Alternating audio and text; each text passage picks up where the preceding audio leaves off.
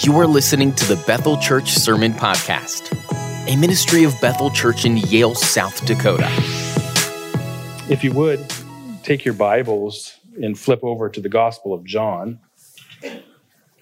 The Gospel of John.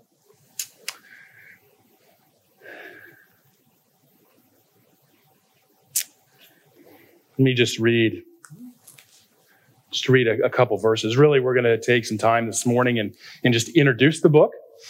Um, we're going to try to generate, I hope, some incitement and some perspective as we embark on, on this uh, journey through the, the Gospel of John. So uh, let's just let's just read a, a little bit of it. In the beginning was the Word, and the Word was with God, and the Word was God. He was in the beginning with God. All things were made through him, and without him was not anything made that was made. In him was life, and the life was the light of men. The light shines in the darkness, and the darkness shall not overcome it. He titled the the series uh, in the Gospel of John, the Gospel of Life and Light. Um, kind of see where where I got that. Uh, I, I did. I googled it when I was thinking of the, the title, and I think there's a, a book or a commentary that has uh, a name similar. I was thinking about getting that commentary, but I, I didn't. Um, but you know, we just we just finished what some people would call a a marathon uh, in the book of Romans, and we just kind of made some some jokes about how long we were going to be in the book of Romans, and and really, just to be honest and upfront, we're going to embark on another one here, uh, the Gospel of John. Uh, the Gospel of John is remarkably different than the book of Romans. It is a, a gospel, not an not a letter, not an epistle. It's one of the, the four gospels. It's the unique one. You see, John really stands on its own in, in one respect. The other three gospels are known what is called the synoptic gospels. There's uh, great similarity between those three letters, Matthew, Mark, and, and Luke. They look at the life of Christ from a, a similar perspective. There are times in which the, the language they use almost sounds exactly the same that has led some people to believe that uh, they use a, a, different source, which we call Q, uh, to, to get all their stuff from. Um, this is called the, the synoptic problem. Uh, where did where did these guys? How did it get so similar? And some to believe that there was a, another letter, a, a, lost letter, a lost book that we call uh, Q.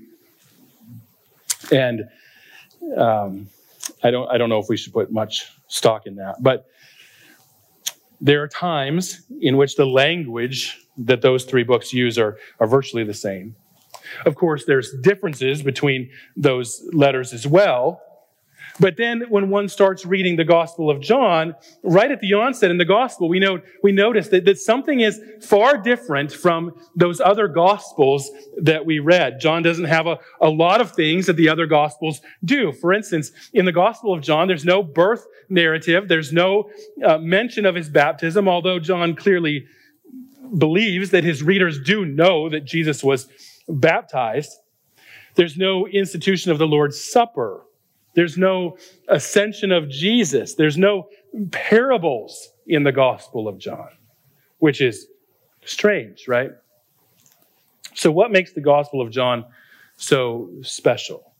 Well, for instance, in the Gospel of John, there's a lot of detail that is not in the other Gospels. For instance, in the early ministry of Jesus in the, in the South, is something that is in John and, and highlighted in John that's not in the other Gospels. In John, we get the, the turning of water into wine in Cana. We read of Nicodemus in the Gospel of John, the woman of Samaria raising Lazarus from the dead. Those details are in the, the Gospel of John. Really, John contains some, some of the most widely known and favored passages in all of the Word of God. And we would be here all day if we just started naming them. Let's just highlight a few of them. Of course, we start with John 3:16. I mean, we could have said John 1 1.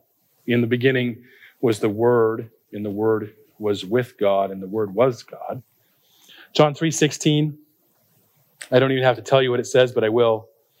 For God so loved the world that he gave his one and only Son, that whoever believes in him shall not perish, but have eternal life. John 6:35. I am the bread of life. Whoever comes to me shall not hunger, and whoever believes in me shall never thirst. John 10 11, Jesus there is the, the good shepherd. In 1125, he tells us that he is the, the resurrection and the life. In chapter 15, in verse 1, he is the true vine. In chapter 14, we read this Do not let your hearts be troubled. Trust in God. Trust also in me. In my Father's house are many rooms, and you know the place where I am going. For I am the way, the truth, and the life. Nobody comes to the Father except through me. Of course, that is just a, a quick survey of just a, a few of the great texts in the Gospel of John. We didn't mention anything from John 17, but that whole chapter is worth mentioning. And if we mention John 17 in the, the high priestly prayer, we got to mention John 18 and 19 and 20, where you get the, the purpose statement of the entire book, which we'll mention in just a moment. There are literally so many things and this is why the Gospel of John has been such a, a great blessing to so many people. For instance, when we're witnessing to somebody or discipling a, a new believer, often we suggest that they start reading the Bible and the Gospel of John. Why is that? It goes back to John's purpose in writing the book so that people might believe.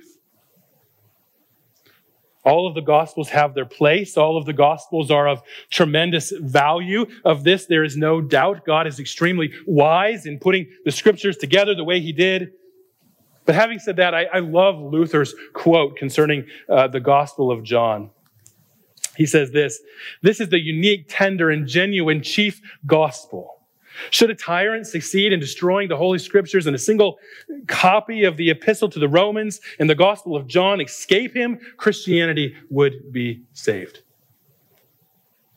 Luther loved the Gospel of John. We know he loved Romans and he loved the Gospel of John. He preached from that gospel for years in Wittenberg, Wittenberg.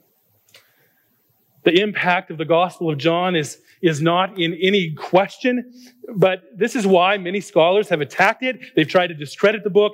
And, you know, one would have thought that a book with such great impact on the lives of so many people would have been highly defended in so many ways. But the fact is, that has only been true in relatively recent years. The fact that John is historically accurate and reliable is something that scholars have really made the case for only in recent history. The fact is, it wasn't all that long ago that, that many people believed that this gospel wasn't that reliable. All but the most conservative scholars believe that the gospel must have written about 150 or 200 years after Jesus' death. And being that far removed from Jesus, people said that this book was just akin to theological fiction. On one hand, many people might look at this and say, well, conservatives never thought this. They've always attributed the book to John. They thought it was reliable. They thought it was valuable. And well, this is true. Where it comes into play, I think, is in the, the dating of the book. For instance, those in the more conservative camp, those scholars, they wanted to agree with the modern scholarship at the time, but they still wanted to attribute the book to John. So they dated it as late as possible. For instance, if you look at your study Bible, the introduction to John, where you see the date of writing, you'll see that most Bibles still use a, a pretty old date around 95 or 100 AD. The other Gospels in the New Testament books were dated in the, the mid 50s and the 60s. generally. I mean, that's a long time. That's a long difference. Just dating the book that far removed from Jesus casts doubts as to its reliability for some. Personally, I don't think the later date casts doubt on the reliability of the book because of how we know scripture came about, right? Peter said scripture comes about because of men who are carried along and moved by the Holy Spirit. Paul says that the scriptures came into existence by the very breath of God, theopneustos, the very breath of God. But having said this, I think that it's a mistake to date the book that late, to date any book. Uh, Revelation would be the other book that's often dated late, but I think it's a mistake to date either of those books uh, after the destruction of Jerusalem in 70 AD. Let me give you just a couple reasons why I think uh, this book should be dated earlier. Uh, first, uh, for, for a long time, the, the earliest copies of John's gospel that we had were from around uh, 325 to 340 AD. Now, just to kind of so we're all on the same page, you know that we don't have the original writings of any book. So, what we deal with are manuscript copies or manuscript evidence. We take all these fractions or copies that we have, we, we date those, we put them all together, and we use those to decipher what John wrote. And the manuscript evidence for the Bible is more so than any other book of its time. There's little, there's no doubt into what we have here is a very accurate recording of what John wrote let's just do a, a, little comparison. The earliest manuscripts of, of, Homer's writings, which we don't have the originals either, were from about two, 2,000 years after his death. So having this kind of manuscript evidence from the Gospel of John is good, but it, it still led most scholars to suggest that it must have been written later. In fact, most scholars said because of this, that those are the earliest copies that we had, most scholars said that it couldn't have been written by somebody who knew Jesus. It couldn't have been written by somebody even that, that, that somebody knew to know Jesus because of the date of those earliest manuscripts. But more recent discoveries changed this. There was a, a scrap of papyrus that was found in the wrapping of a, a mummy um, in Egypt and it contained a few verses from John 18, and it dated back to the first 25 years of the second century. So if you, if you think about this, that the gospel had to have been written, it had to be copied, passed on, and made it its way to Egypt, used, and then discarded in the year 125 AD. This would suggest that the gospel was written far earlier than most scholars thought. Another item that dates the book earlier is the discovery of the Dead Sea Scrolls in 1947.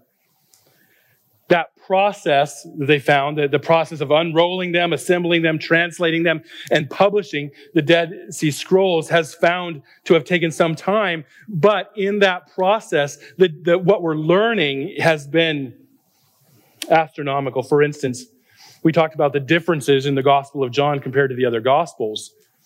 Another instance is that John contrasts light and dark, light and life, and so on. And those kind of contrasts are, are missing in the other gospels. And the thought was, is that the synoptic gospels then were written from a, a Jewish setting.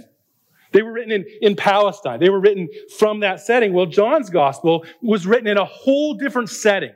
It wasn't written in, in Palestine. It was written in a, a Greek setting probably even influenced by Gnostic writers.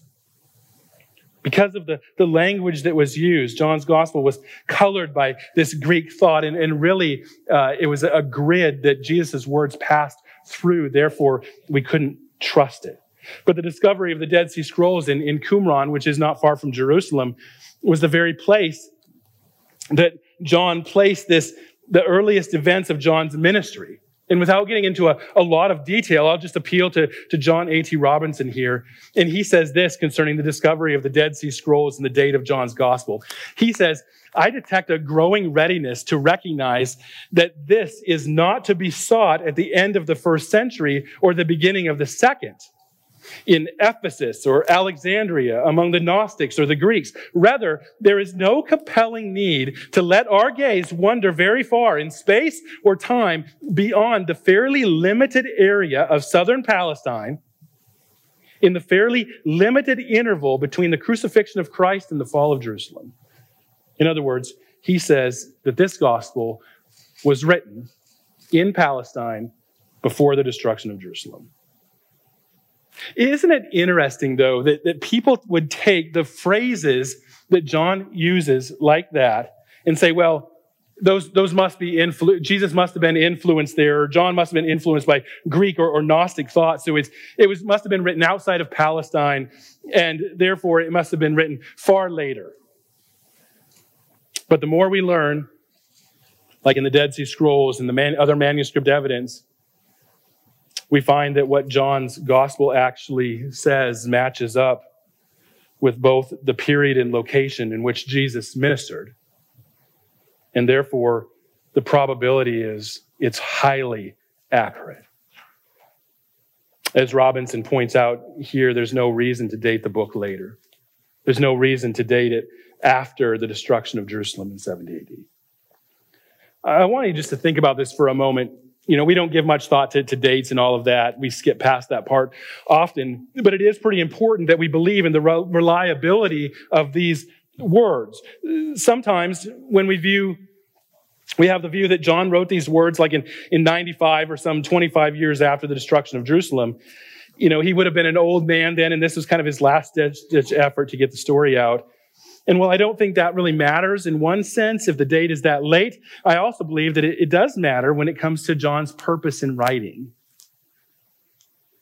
So, what was his purpose in writing the gospel? I, I love the, the first verses of First John. I think I, I think I like it because it, it really takes, takes you back to the gospel. It's similar to the gospel. Just listen to it that which was from the beginning, which we have heard, which we have seen with our eyes, which we looked upon, which we've touched with our hands concerning the word of life. The life was made manifest, and we have seen it, and testify to it, and proclaim to you the eternal life which was with the Father and was made manifest to us. That which, which we have seen and heard, we proclaim also to you, so that you too may have fellowship with us, and indeed fellowship is with the Father and with his Son, Jesus Christ. And we are writing these things to you so that your joy may be complete. So, right at the onset here, John is saying that he is writing about Jesus who has been seen, he's been touched, He's been heard, right? The historical reality of Jesus is, is certain, and any historical investigation bears this out. And this is the Jesus that John is proclaiming to them so that they might believe and their joy be complete. This is similar to what we read in the gospel, but not at the start of the gospel, at the end of it in chapter 20, verses 30 and 31. There we read, now, Jesus did many other signs in the presence of the disciples, which were not written in this book, but these are written so that you may believe that Jesus is the Christ, the Son of God, and that by believing you may have life in his name. Now, think about why did John write the book? Don't you find it interesting that in addressing the purpose for writing, he appeals to the historical accuracy of what was written. I also find it interesting that archaeological evidence and findings are bearing this out.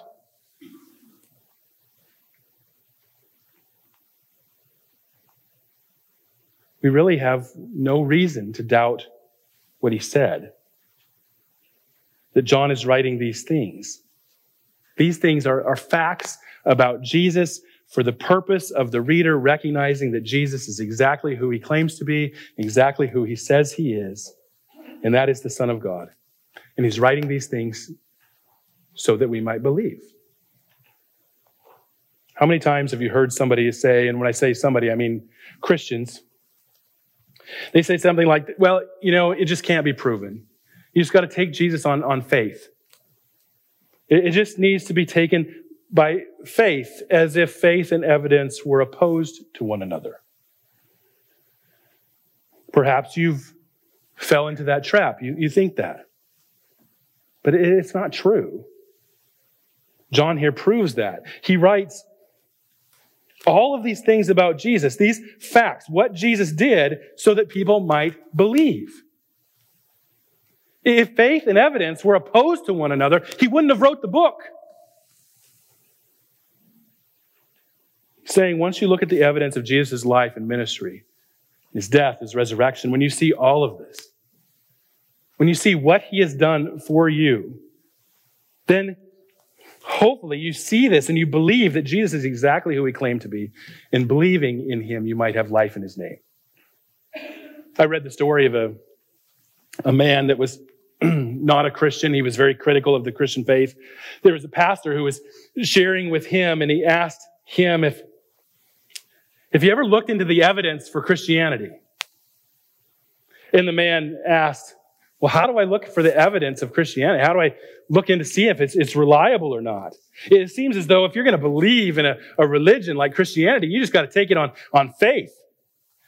And the pastor told a man to go and start reading John's gospel. And he said, you know, before you start reading John's gospel, he said, just say a little prayer. Something like this. God, don't, I don't know if you exist. I don't know if you exist or not, but I, I don't know if you're going to listen to me, but I, I, want to know the truth. If the book of John is, is really true, then speak to me, prove it to me. And if Jesus is who he says he is, then I'll serve him forever. Pastor said to the guy, pray, pray something like that. And the man left and said, okay. Week or so later, he, he ran into the pastor again, and the pastor asked, you know, have you read any of the book of, of John? And the guy looked at him and said, You know, I just got I just got things going on in my life that just that's just not a high priority for me right now. I, I think we would do well to remember that the purpose of John in writing the gospel before we embark on, on this journey through it you know, it's, it's going to take us a while to get through this gospel, but the question before us is will we take time to look into the evidence? Or are there other things that are just going to be more important? Let me ask you this. Based on John's purpose in writing, what would be the proper response be to every message given? Right? If, if John gets to the end of his book and he said, okay, here's my purpose in writing, that you might believe, then what would our response be? The answer is believe. For those who are not yet Christians to come to faith, for things, for them to, to click and say, yes, I believe Jesus is who he claimed to be, that he died for my sins, therefore I put my faith in him alone for my salvation. For the believer, the proper response is to believe in that it encourages us and, and, strengthens us in the service of our Lord Jesus Christ. It, it bolsters our faith so that we proclaim Jesus in whatever place we find ourselves. Just think a little bit more about the, the purpose of John's gospel. The reason that he gave for writing the gospel so that people might believe that Jesus is the Christ. I, I want to bring this up just again here because so many times we, do not approach the Gospel of John or the other ones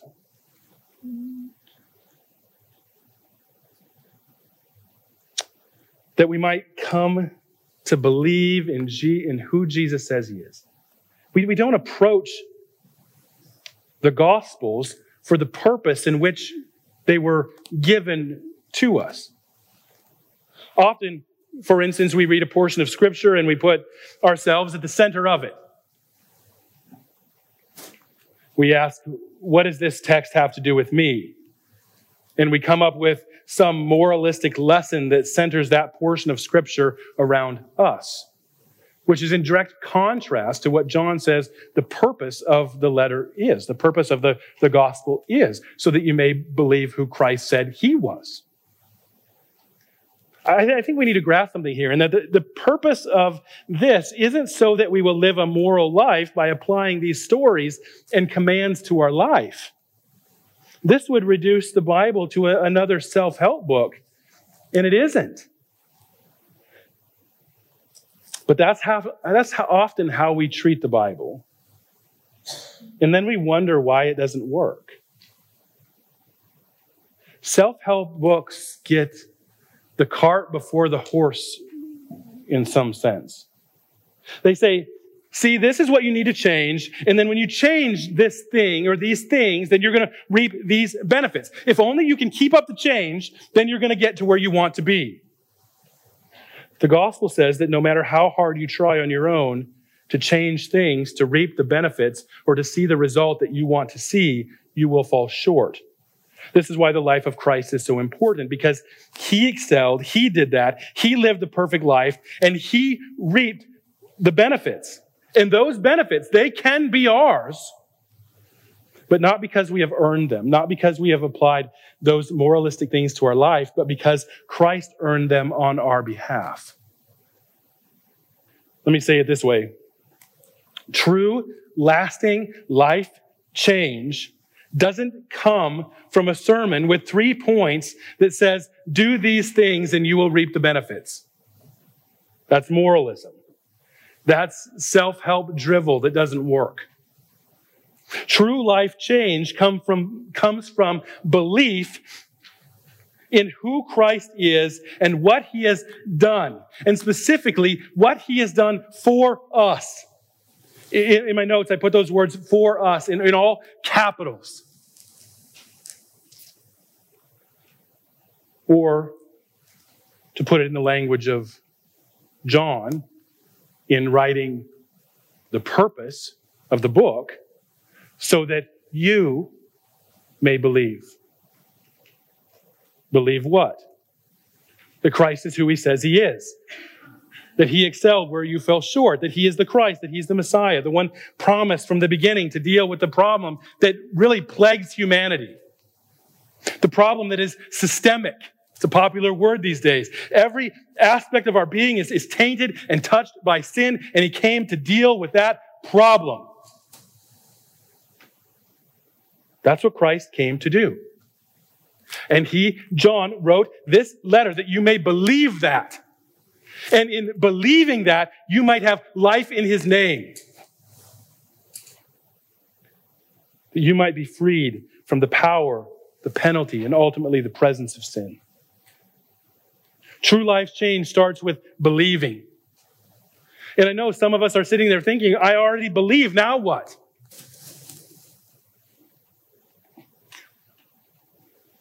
I, I would point you to Mark 9 in that chapter, there is a father of a, a boy that has an evil spirit, and, and Jesus tells the father that anything is possible for those who believe. And the father's response is classic. He says, Lord, I, I believe, but help my unbelief. Now, one might come back and say, well, either you believe or you don't. And in a sense, that's true. I mean, he says, I believe. But it's also true that our belief needs to be bolstered. It needs to be shored up in certain areas. There's places in all of our lives where our foundation is weak.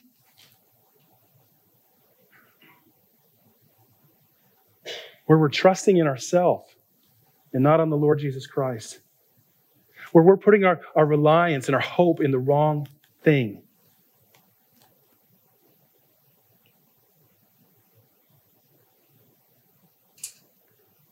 The fact is, the more we're exposed to the Word of God as believers, the more the Spirit is at work conforming us to the image of Christ.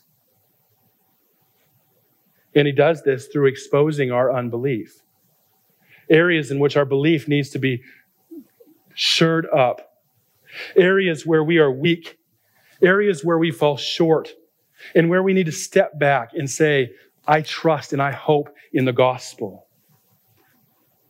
I, I think this man, this, this father, could have said this a little bit differently. He could have said it differently to Jesus. He could have said, Lord, I, I believe, but I'm weak. I believe I'm weak. It's difficult. Life is hard. I can't I can't do this on my own. I need you to bolster my faith. I, I need you because I'm so weak and I'm so frail, even in my belief. I can't live this life on my own. I can't get a handle on this area. I can't get a handle on this temptation. I can't get a handle on the sin. I need you. I need the gospel. We never graduate from the gospel. Even when we're done with the book of Romans, even when we've s- s- just studied that, the gospel in and out for, for years, literally. When we started with it, and then last week we, we finished with the gospel, you don't graduate from it. The gospel of John is all about the gospel. That people might come to faith and that believers might continue to believe. So, my prayer as we embark on the Gospel of John, and I hope it is yours as well, is that the Spirit of God would, would use it in a, a tremendous way in the life of our church. That there would be those here, that there would be those who are, who are listening and, and taking part in, in worship online that would, that would come to faith that John's purpose would be realized in our midst, that there would be people who place their faith and trust in Jesus Christ. And then we pray that God would use it to produce lasting change in our lives. That we would continue to believe, that we would continue to trust and rely on the person and work of Jesus Christ.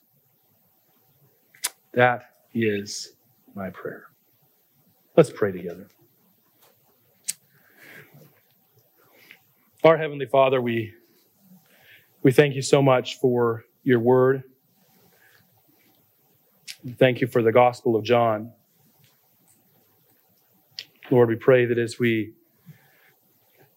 start working through it and we just start thinking about it now, and I, I pray that, that you would help us to, to be excited about, about studying the, the life of Christ from John's perspective. Lord, I, I pray that your spirit would, would work in us in, a, in an amazing way. Lord, that we would, there would be people here that, because of these words, place their faith and, and trust in you, who come to, to faith who, see that firsthand, the, the, the transformation from, from darkness to light, from death to life. That those phrases that, that John uses here, those contrasts, that we would see that in our midst. Lord, we pray that you would use it in, in our lives, that we would recognize the, the power of belief, as John talks about belief over and over.